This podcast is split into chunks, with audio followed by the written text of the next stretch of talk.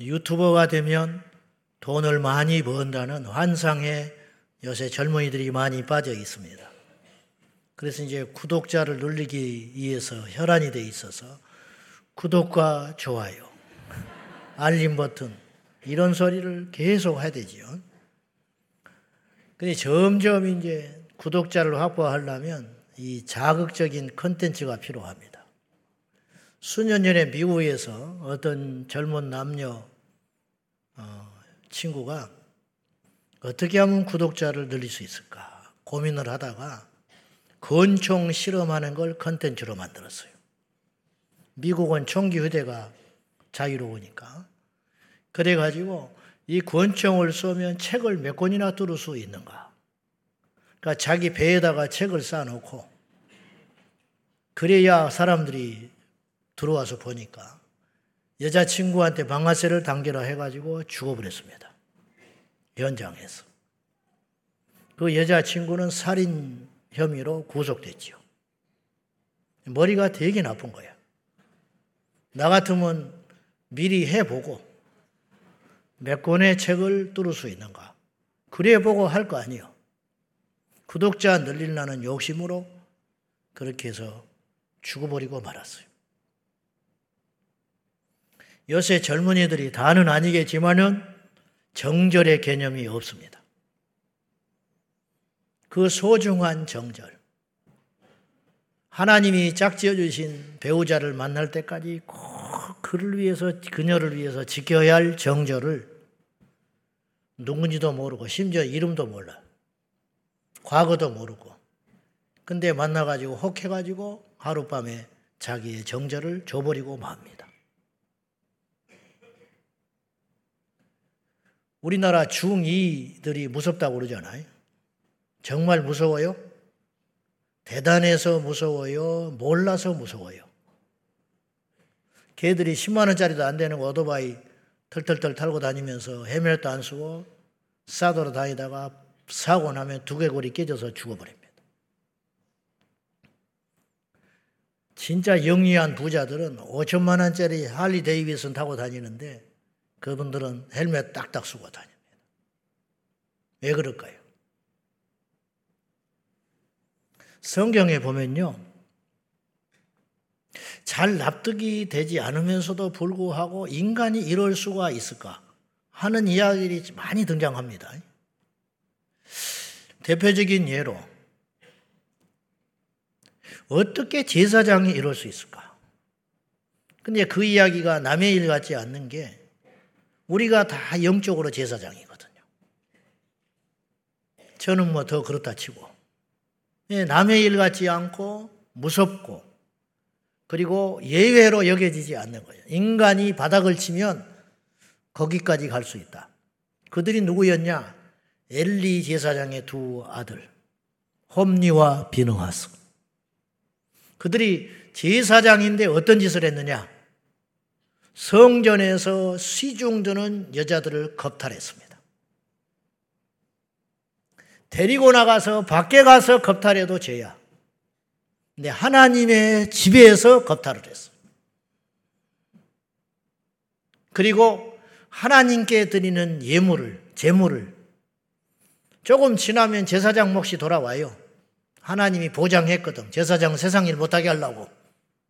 그 새를 못 참고 더 좋은 거 빨리 먹고 싶어서 시중들을 보내가지고 갈고리로 하나님께 드려진 재물을 채해서 먹어버렸어. 너무 이해 안 되는 짓을 하는 거야. 자, 제가 지금 나열한 몇 가지 이야기가 있어요. 유튜브, 어리석은 유튜버. 정절을 지키지 못했던 철없는 젊은이들. 그리고 세상 할 짓이 없어서 제사장으로서 그런 파렴치한 폐륜화를 저질렀던 그 두 아들, 험리와 피누하스. 이들의 공통점이 뭔지 알아요? 죄를 졌다? 유튜버가 죄진 건 아니잖아. 멍청해서 그런 거지. 남을 죽인 건 아니잖아. 험리와 피누하스가 그렇다고 해서 세상 법정에 세울 수는 없지요.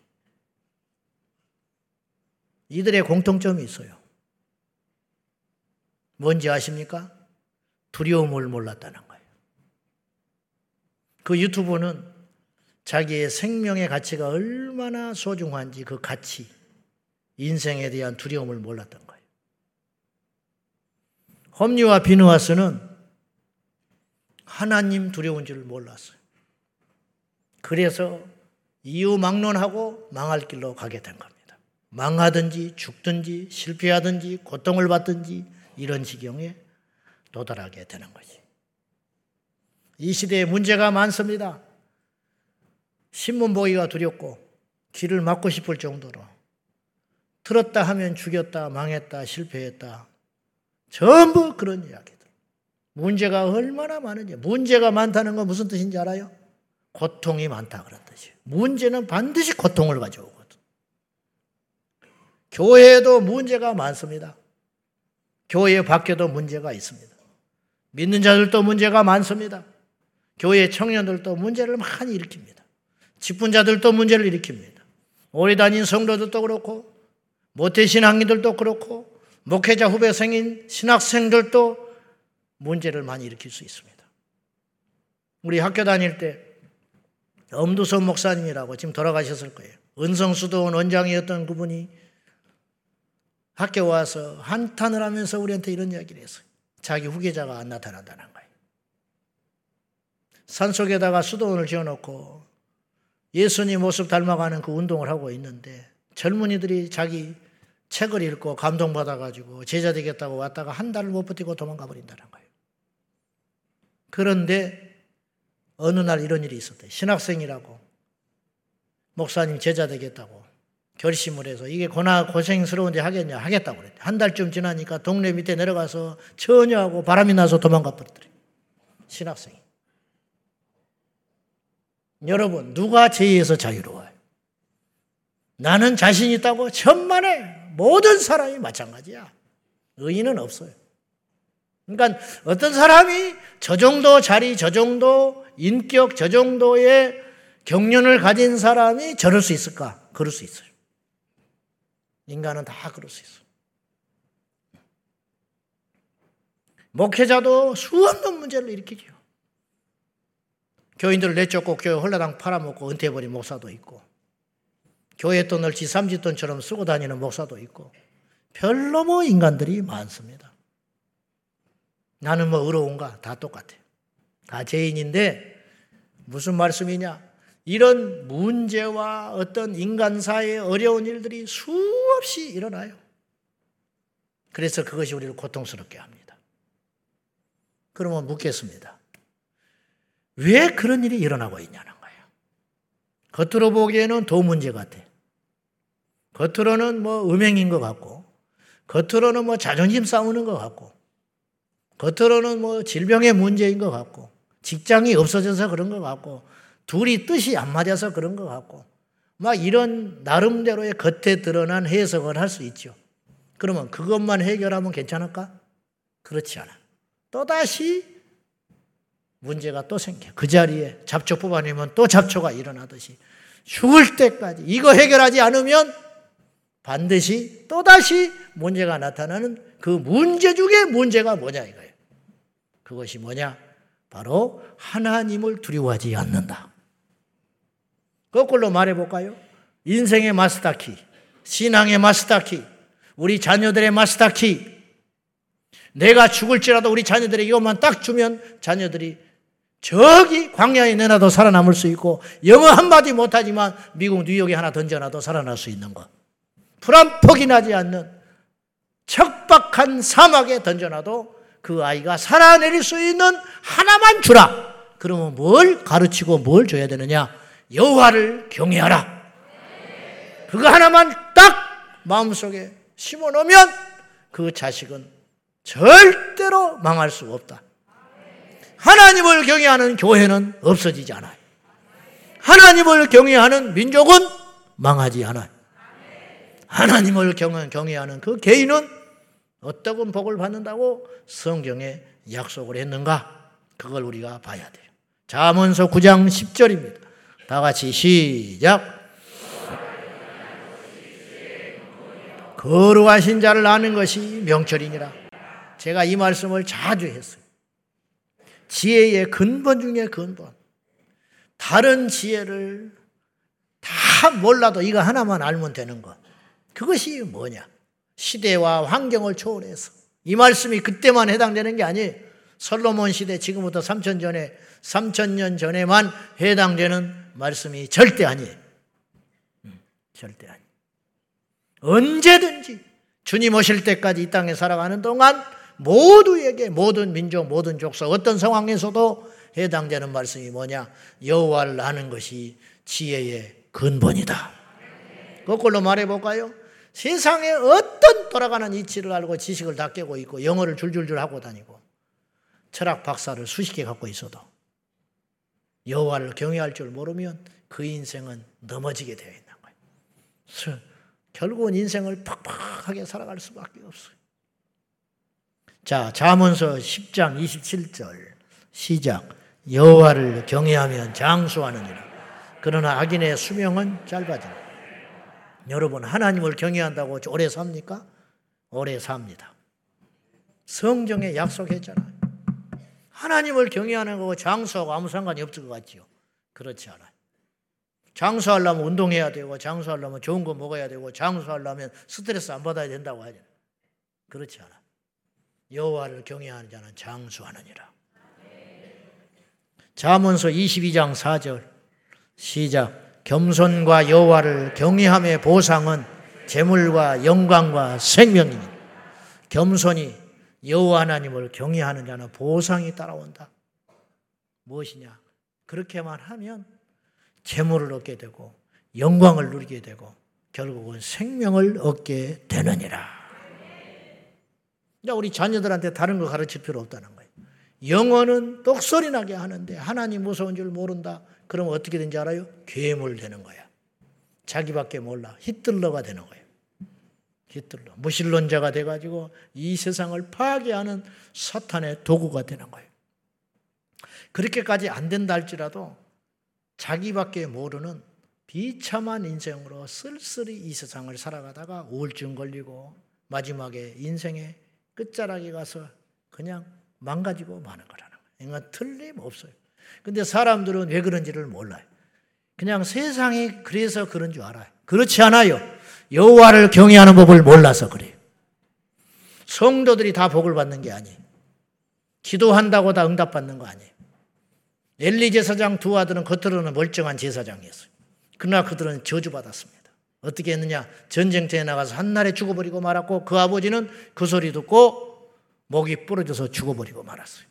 제사장이라고 무조건 하나님이 편들어지지 않아요. 하나님을 경외하지 않으면 제사장은 더 큰 심판과 저주를 받게 된다고. 우리가 명심해야 됩니다. 지금 이 시대의 제일 큰 문제 중에 최고의 문제 중에 문제는 뭐냐? 가난도 아니고 질병도 아니고 처세술이 못해서가 아니고 무엇이냐? 여호와를 두려워할 줄 모른다. 그러면 강단에서 그걸 가르쳐야 되거든. 하나님을 두려워할 줄 아는 하나님의 백성과 자녀를 만들어야 되는데 그걸 외치지 않으니 성도들은 모르는 거예요. 왜 복을 못 받는지, 왜 망하는지, 왜 교회를 다녀도 내 삶에 주님을 만난 흔적과 표적이 안 나타나는지 모르는 거예요. 여러분, 다른 거 필요 없어요. 성경을 한 번만 읽어도 되고, 다 안 읽어봐도 괜찮아. 여러분이 지금 알고 있는 것만 지켜도 여러분은 능히 천국 갈 수 있어요. 그리고 한 가지만 꼭 알면 돼. 하나님은 살아 계시구나. 여러분, 사람은요, 절대 법칙이 있어요. 그게 뭐냐? 믿는 자를 두려워하게 돼 있어요. 믿으면 두리, 그 대상에 대해서 두려움이 생긴다니까요. 전쟁이 날 걸 믿기 때문에 전쟁이 무서운 거예요. 젊은이들이 이렇게 많은 사람이 있어. 아, 한번 해보지 뭐. 그 이유는 뭐냐? 전쟁을 안 믿는 거예요. 진짜 전쟁이 날 걸 믿는 우리 기성세대, 할아버지 세대, 6.25 전쟁을 치르고 베트남에 참전했던 분들은 결사 반대, 미군 철수 반대. 왜? 절대 전쟁 나면 안 된다는 거예요. 왜 그런지 실향민들 절대로 이분들은 결사 전쟁 반대. 왜? 전쟁을 믿는 거야. 전쟁을 알기 때문에 우리가 하나님을 믿으면 반드시 나타나는 두 가지 증거가 있어요. 첫째, 그분을 사랑하게 돼. 그래서 그분이 내 인생의 1번이 되는 거예요. 그래서 주의를 지키는 것이고 어려워도 헌금을 하는 것이고 시간이 안 나도 봉사를 하는 것이고 다른 책은 안 읽어도 성경은 읽으려고 애를 쓰는 것이고 교회에서 요구하는 봉사가 벅차고 힘들고 때로는 말도 안 되는 것 같지만 어떻게든지 따라가려고 하고 그 이유가 뭔지 알아요? 그분을 사랑하기 때문에 1순위가 된 거라는 거예요. 믿으면 사랑하게 되고 두 번째 두려워하게 돼요. 그래서 하나님을 경외한다는 이 단어는 결국은 두 단어가 합쳐진 단어예요. 사랑함으로 두려워하는 거예요. 그냥 사랑만 하면 만만한 거거든요. 두려워만 하면 공포가 생기는 거거든요. 사랑함으로 두려워하는 마음, 이것을 경외한다 그러는 거예요. 우리 하나님을 우리는 사랑합니다. 그러나 그분을 두려워합니다. 이 복합적인 감정이 경외라는 표현으로 나타나는 거예요. 할렐루야! 우리가 예수님을 사랑하잖아요. 그러나 우리가 마음대로 할 수 없잖아요. 우리가 주님을 존귀 여기고 귀히 여기잖아요. 그러나 그분 우리는 친밀함을 유지하잖아요. 이 복합적인 감정 두 개가 합쳐진 것이 하나님을 경외한다. 그런 뜻입니다. 우리가 하나님을 경외함이 회복되면 우리가 어디서 누구를 만나서 무엇을 하든지 하나님이 우리 인생 책임져 줍니다. 우리가 그분을 의지하고 그분을 두려워하고 그분을 의식하고 살면 하나님이 우리 인생을 책임진다니까요. 우리 자식이 나를 의지해 버리면 그대로 그 자식의 일이 그대로 내 몫이 되는 거야. 나를 믿어버린다는데 어떡하겠어. 내가 책임져 줘야지. 그리고 그 자식이 내 말에 순종을 하고 두려워하면 고스란히 내가 그 인생을 책임질 수밖에 없는 거지요. 여러분, 이 땅에서 우리가 쓸데없는 권한을 받을 필요는 없어요. 그 시간에 복음 전하는 게 낫고 그 시간에 기뻐하는 게 나아요. 무슨 말이냐? 우리가 십자가로 인한 고난은 능히 상급이기 때문에 받아야 돼. 그래서 찬송가도 참 기쁜 마음으로 십자가 지고 가라 그랬어요. 십자가가 어찌 기쁘겠소? 뭘 아는 사람은 그 찬송을 부를 수 있다. 이 작사자가 뭘 아는 거야. 십자가를 지는 건 고통이지만 기쁜 마음으로 져야 된다. 왜? 이것이 영생의 길이고 축복의 길이기 때문에. 그러나 그 고난 외에는 짊어질 고난이 있어서는 안 돼요. 나의 허물과 나의 부족함과 나의 실수와 죄로 인하여 당하는 고난은 고스란히 받지 않아도 되는 고난이라는 거예요. 그 고난은 받을 필요가 없어요. 그러면 그 고난을 당하지 않으려면 그리고 이 땅에서 우리가 재물을 얻고 종기 여김을 받고 생명을 얻으려면 어떻게 하면 되느냐? 하나님을 경외해라. 하나님을 경외하면 우리 인생을 효율적으로 살아갈 수 있는 거예요. 하나님이 무서워하는 자는 두려움에 살고 평안이 없어지는 게 아니라 하나님을 경외하는 인생은 활력이 넘칩니다. 이게 미스테리한 일이에요. 수고하고 무거운 짐자들아 다 내게로 오라. 예수님이 그랬어요. 그러면 내가 너희를 쉬게 하리라. 여기까지는 좋아. 그래 놓고 주님이 뭐라고 그랬느냐? 멍에를 메고 내 십자가를 치라. 근데 그것이 우리가 쉬는 길이라는 거예요. 이것이 역설적으로 진리를 낮추니 진리가 너희를 자유케 하리라. 로마서 8장에 그랬죠. 여러분, 진리가 뭐가 자유로워? 진리를 아는 만큼 우리는 괴로운 거예요. 이것도 하지 마라. 여러분 술 먹는 게 죄인 줄 몰랐어. 제사상에서 넙죽넙죽 절한 게 죄인 줄 몰랐잖아요. 근데 진리 안에 들어오니까 그것이 죄인 줄 알았잖아. 형제를 미워하는 것이 뭐 대수롭지 않은 줄 알았어요. 꽉 때려 죽여버려야지.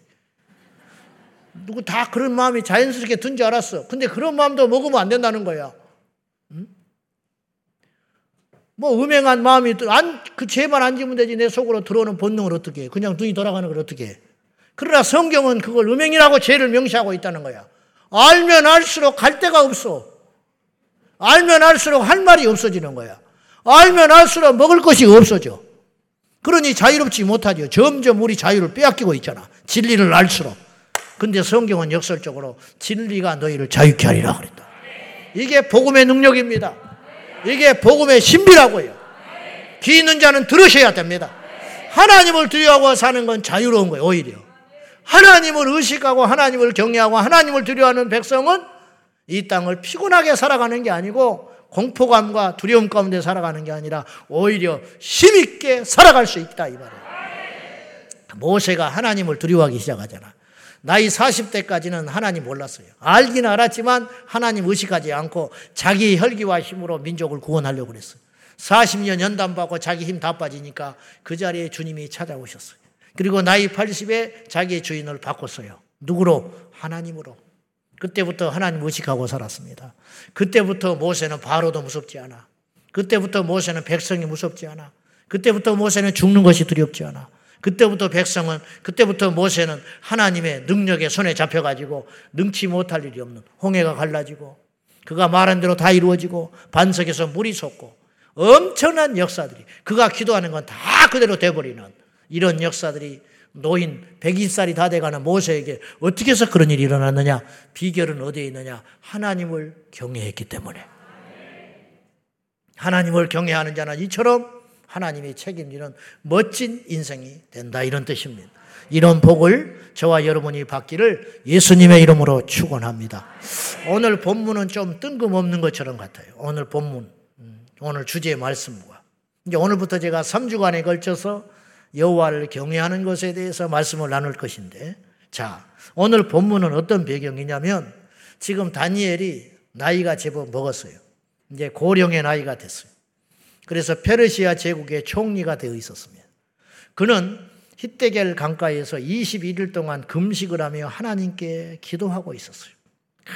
간절히 기도할 적에 하나님께서 다니엘서 9장에서부터 환상을 열어주셨어요. 이 다니엘서 9장에 나타난 이 환상은 예수님 오심과 그 이후에 있어질 말세 종말적 예언인데 다니엘이 봤지는 보기는 하고 기록은 했지만 해석 못하고 죽었어요. 왜냐? 그는 본대로만 남기고 죽은 거야. 그리고 구약의 선지자들이 이 말씀 해석 못했어요. 그러나 지금은 이것이 해석이 돼요. 왜냐? 예수님이 오셨기 때문에.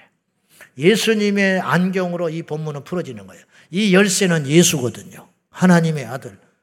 인류가 71회로 비유로 하고 그 마지막 한 일에 이 사건이 예수님의 재림과 종말에 이제 그 한 토막 남았어요. 우리에게는 인류 역사는 69일에가 비유적으로 지나갔어요.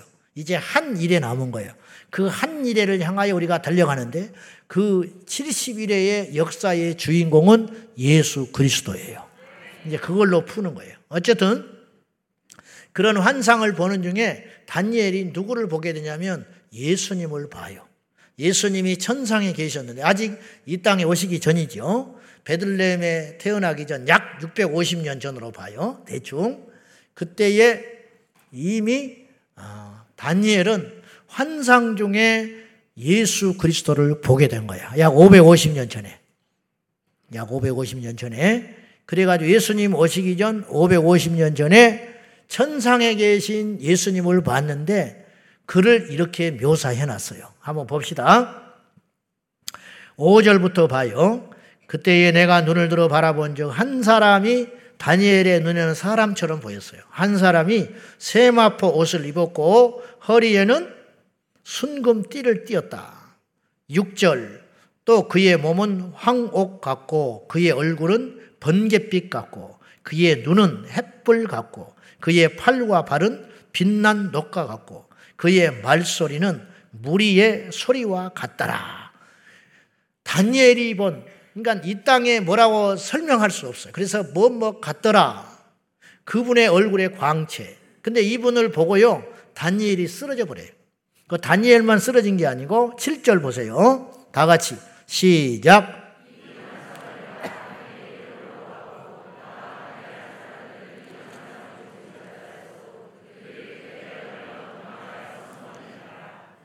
다니엘에게만 하나님이 환상을 보여줬어요.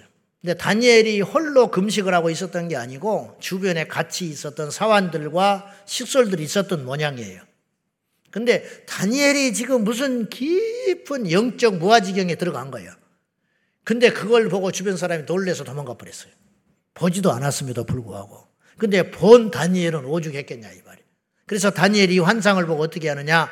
8절 시작 그러므로 나만 홀로 있어서 이 큰 환상을 볼 때에 내 몸에 힘이 빠졌고 나의 아름다운 빛이 변하여 썩은 듯 하였고 나의 힘이 다 없어졌으나 자기 몸이 힘이 다 기운이 빠져버리고 죽은 자와 같이 시체와 같이 쓰러져 가지고 엎드려서 잠들어 버리고 말았어요. 너무 무서우니까. 직접 본 것도 아니에요. 환상을 봤는데도 다니엘은 이 정도였다. 이분이 예수 그리스도예요. 맨몸으로 베들레 마국간에 누워 있는 예수님으로 생각하면 안 돼요.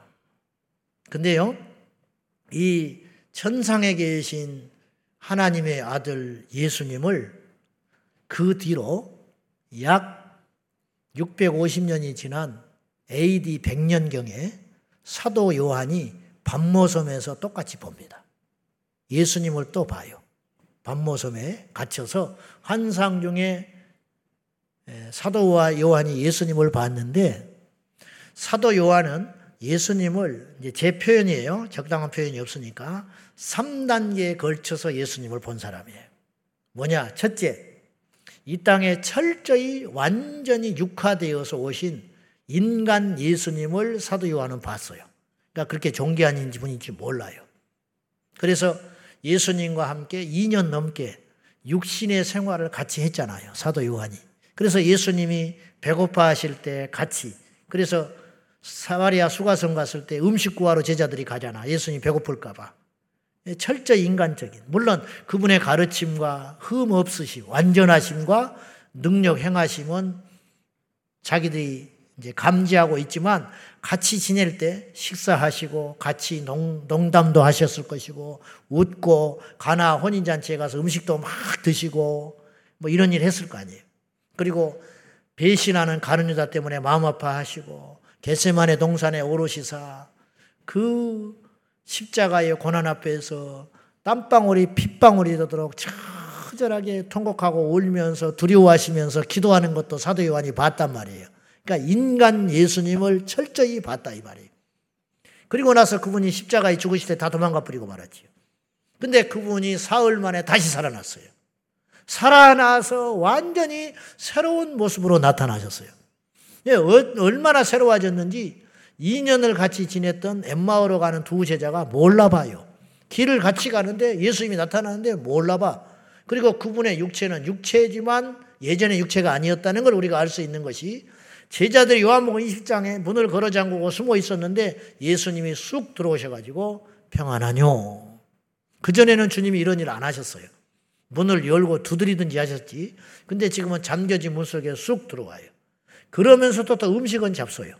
그래서 갈릴리 바닷가에 가셔서 먼저 가셔서 불을 피워놓고 고기를 굽고 계시다가 고기 잡아오는 베드로 일행들에게 고기를 좀 가져와라.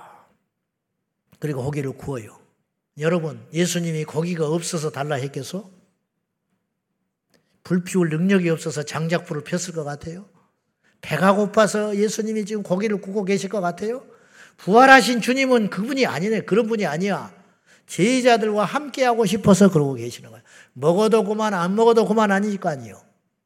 그리고 변형된 모습으로 약 40일을 제자들과 함께 지내다가 감남산 근처에서 500명의 사람들이 보는 중에 주님께서 홀로 승천에 가버리고 말았다고요. 변화됐으니까 승천했지. 우리도 그렇게 변화됩니다. 아멘!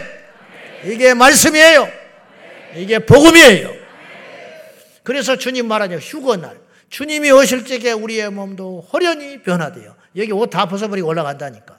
예수님이 그의 옷을 무덤에 벗어버리고 새 몸을 입고 새 육체를 입고 오셨듯이 우리도 다 휴고될 때에 제가 이렇게 설교하고 있으면 이렇게 해버리고 옷 홀라당 벗어버리고 올라간다고. 주님이 새 옷 입히셔가지고. 그런다고 다 벗고 가는 거 아니요. 새 옷 입히셔서 저 공중에서 변화된 모습으로 그러니까 올라갈 수가 있는 거예요. 할렐루야! 주님이 부활의 첫 열매가 되셨다고. 그렇게 말하신다 그러니까 두 번째까지 사도 요한은 주님 본 거지요. 그리고 올라가셨어요. 그리고 환상 중에 천상에 복귀하신 하나님의 영광스러운 보좌, 이 땅에 마국간에 오시기 전에 계셨던 그 자리로 다시 올라가셔서 그 자리에 회복하셔서 앉아 계신 거거든요. 그걸 사도 요한이 봤어요. 봤는데 놀라울 만큼 다니엘이 봤던 그분과 똑같아. 자, 요한계시록 1장 13절부터 16절까지 읽어봅시다. 시작. 발에 끌리는 옷을 입고 가슴에 금띠를 띠고 그의 머리와 털의 희기가 흰 양털 같고 눈 같으며 그의 눈은 불꽃 같고 그의 발은 풀무불에 단련한 빛난 주석 같고 그의 음성은 많은 물소리 같으며 그의 오른손에 일곱 별이 있고 그의 입에서 좌우에 날선검이 나오고 그 얼굴은 해가 힘있게 비치는 것 같더라. 그러면 여기서 다니엘이 봤던 그분과 사도 요한이 봤던 그분을 어떻게 비교 한번 해봅시다. 자, 먼저 옷. 다니엘이 본 예수님은 세마포 옷을 입고 계셨어요. 근데 사도 요한이 본 주님은 발에 끌리는 옷을 입고 있었다. 이 똑같은 거예요. 그리고 띠. 다니엘은 허리에 금띠를, 순금띠를 어, 띠고 계셨다. 사도 요한은 가슴에 금띠를 띠고 계시더라. 똑같은 거 아니에요. 몸은 어떻게 묘사를 했느냐? 다니엘은 황옥이라고 했는데 이 황옥은 세번역 성경에는 녹주석이라고 표현을 했어요. 녹주석. 푸른색의 주석. 그렇게 보이더라라는 거예요. 그렇게 다른 게 아니요. 뭐 마징가지 떡 아니요. 그렇게 보이더라. 그러니까 이 땅에 없는 광물이기 때문에, 이 땅에 없는 물체이기 때문에 그 눈에 그렇게 보인 것 뿐인데 사도 요한도 비슷하게 봤다고 그래요. 그래서 발은 빛나 주석 같더라. 얼굴은 어떠냐? 얼굴과 눈은 다니엘은 얼굴은 번개빛 같았고 빛, 볼 수가 없어. 번개빛을 어떻게 봐요 우리가? 죽으라고? 그 다음에 그의 눈에는 햇불같이 타고 있었다. 그러니까 이 땅의 빛이 아니라는 거예요. 여러분 우리는 하나님이 만드신 태양도 못 봐요. 눈이 부셔서. 근데 그분을 어떻게 봅니까? 어떻게 봐? 자, 사도 요한은 그분의 얼굴이 아침에 돋는 해 같더라. 번갯빛이나 햇빛이나 그리고 사도 요한은 머리털을 또 봤어요. 다니엘은 머리털에 대한 묘사가 없는데 그의 머리털은 양털과 같더라. 하얀 털, 고귀한 털. 그리고 그의 눈은 불꽃같이 타고 계셨다. 햇불이나 불꽃이나 비슷하지. 그리고 그분의 음성을 들었는데 다니엘은 뭐라고 표현했냐면 웅웅웅웅웅 에코가 들어가가지고 막 하는 무리들이 웅장한 무리들이 한 분이 말을 하시는데 많은 이들이 웅장하게 말하는 것처럼 들렸다는 거예요.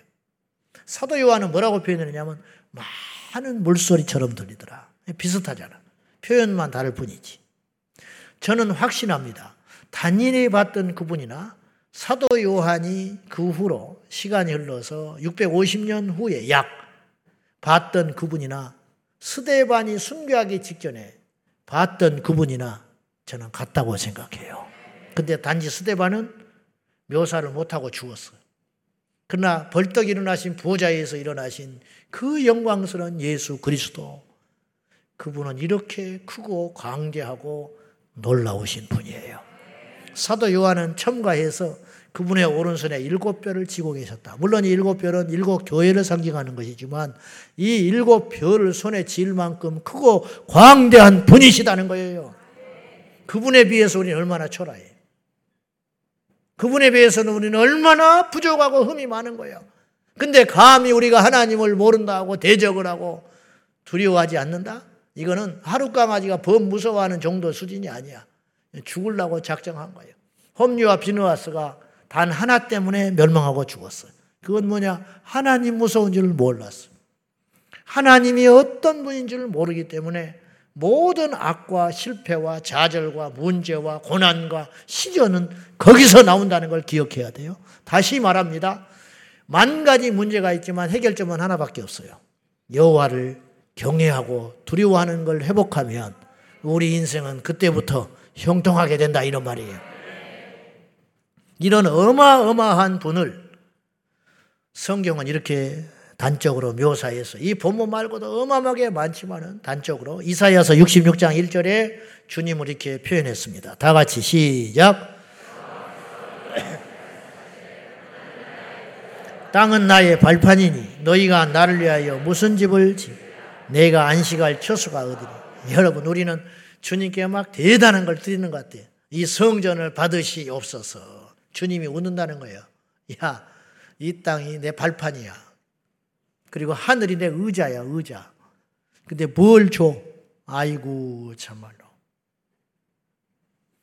우리 아이가 꼬마 때 생일이라고 초코파이를 수건에다 싸가지고, 집단으로는 최고의 것을 준 거야.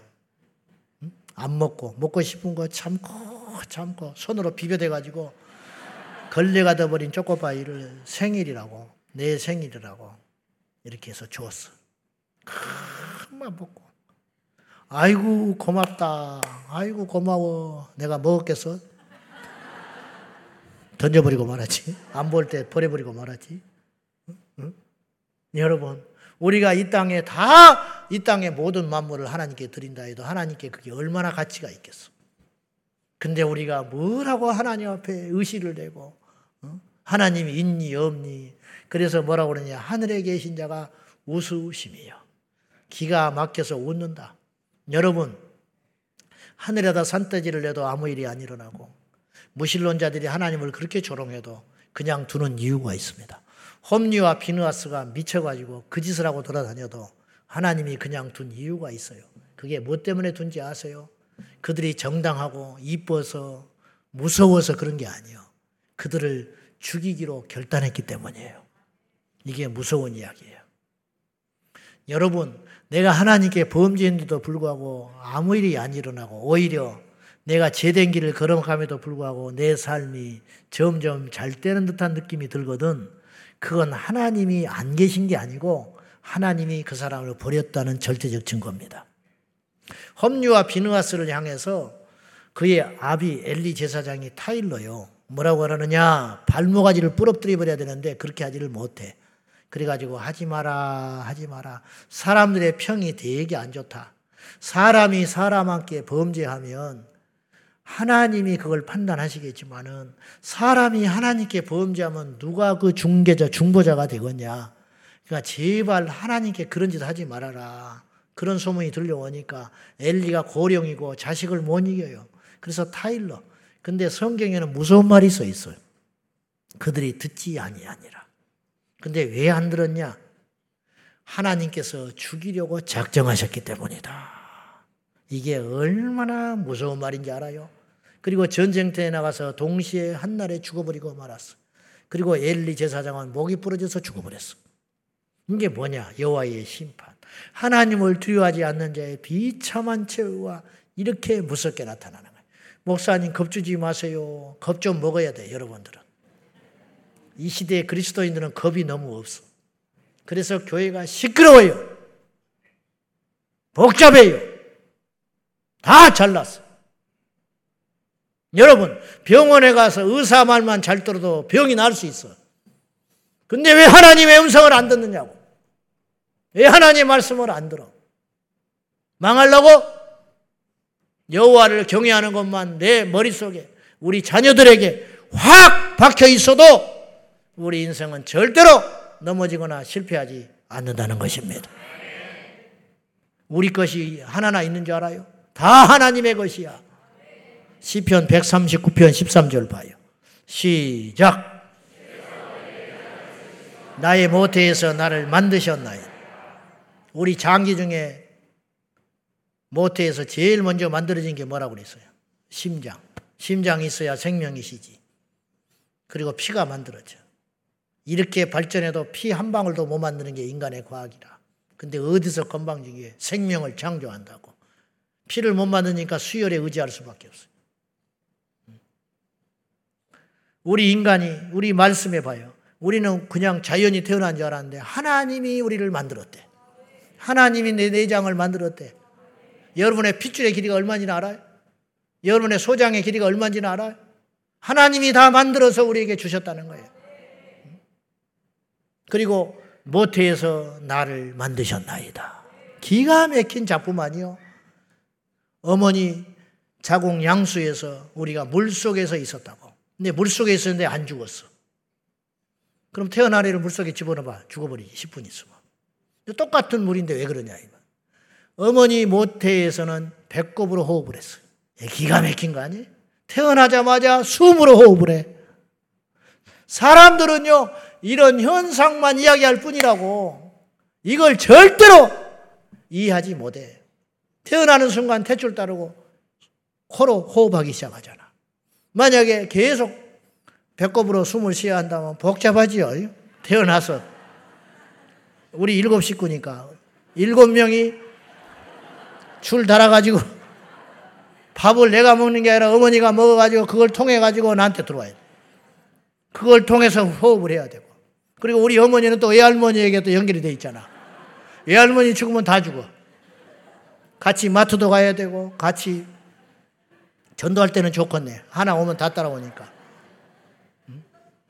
이게 장난이 아니라고. 이 신묘 막치간간이 우리 인체라는 게. 이게 그냥 우연히 난 것이냐. 이걸 하나님이 다 창조하시고, 운영하고 계시고, 계획하시고, 우리는 어떻게 하면 되냐? 순종하고 따라가면 되는 것이라, 이 말이에요. 그걸 거역하고, 말씀을 어기고, 자기가 살겠다고. 그래서 인생이 멸망길로 가는 것이 결론입니다. 이 시대의 교회가 이렇게 시끄럽고 하나님의 영광이 나타나지 않는 근본적인 문제는 뭔가? 예배를 드렸으면 역사가 일어나야 할 거 아니요. 찬양을 드렸으면 하나님 받으셔야 할 거 아니야. 기도를 했으면 응답을 받아야 할 거 아니요. 미장원만 갔다 와도 달라지는데 어떻게 예배를 30년, 40년, 50년을 다녔는데 그 모습 그대로 있느냐 이 말이야. 한 번의 예배가 우리 인생을 바꾸는 전환점이 되기 위해서는 무엇을 해야 되느냐?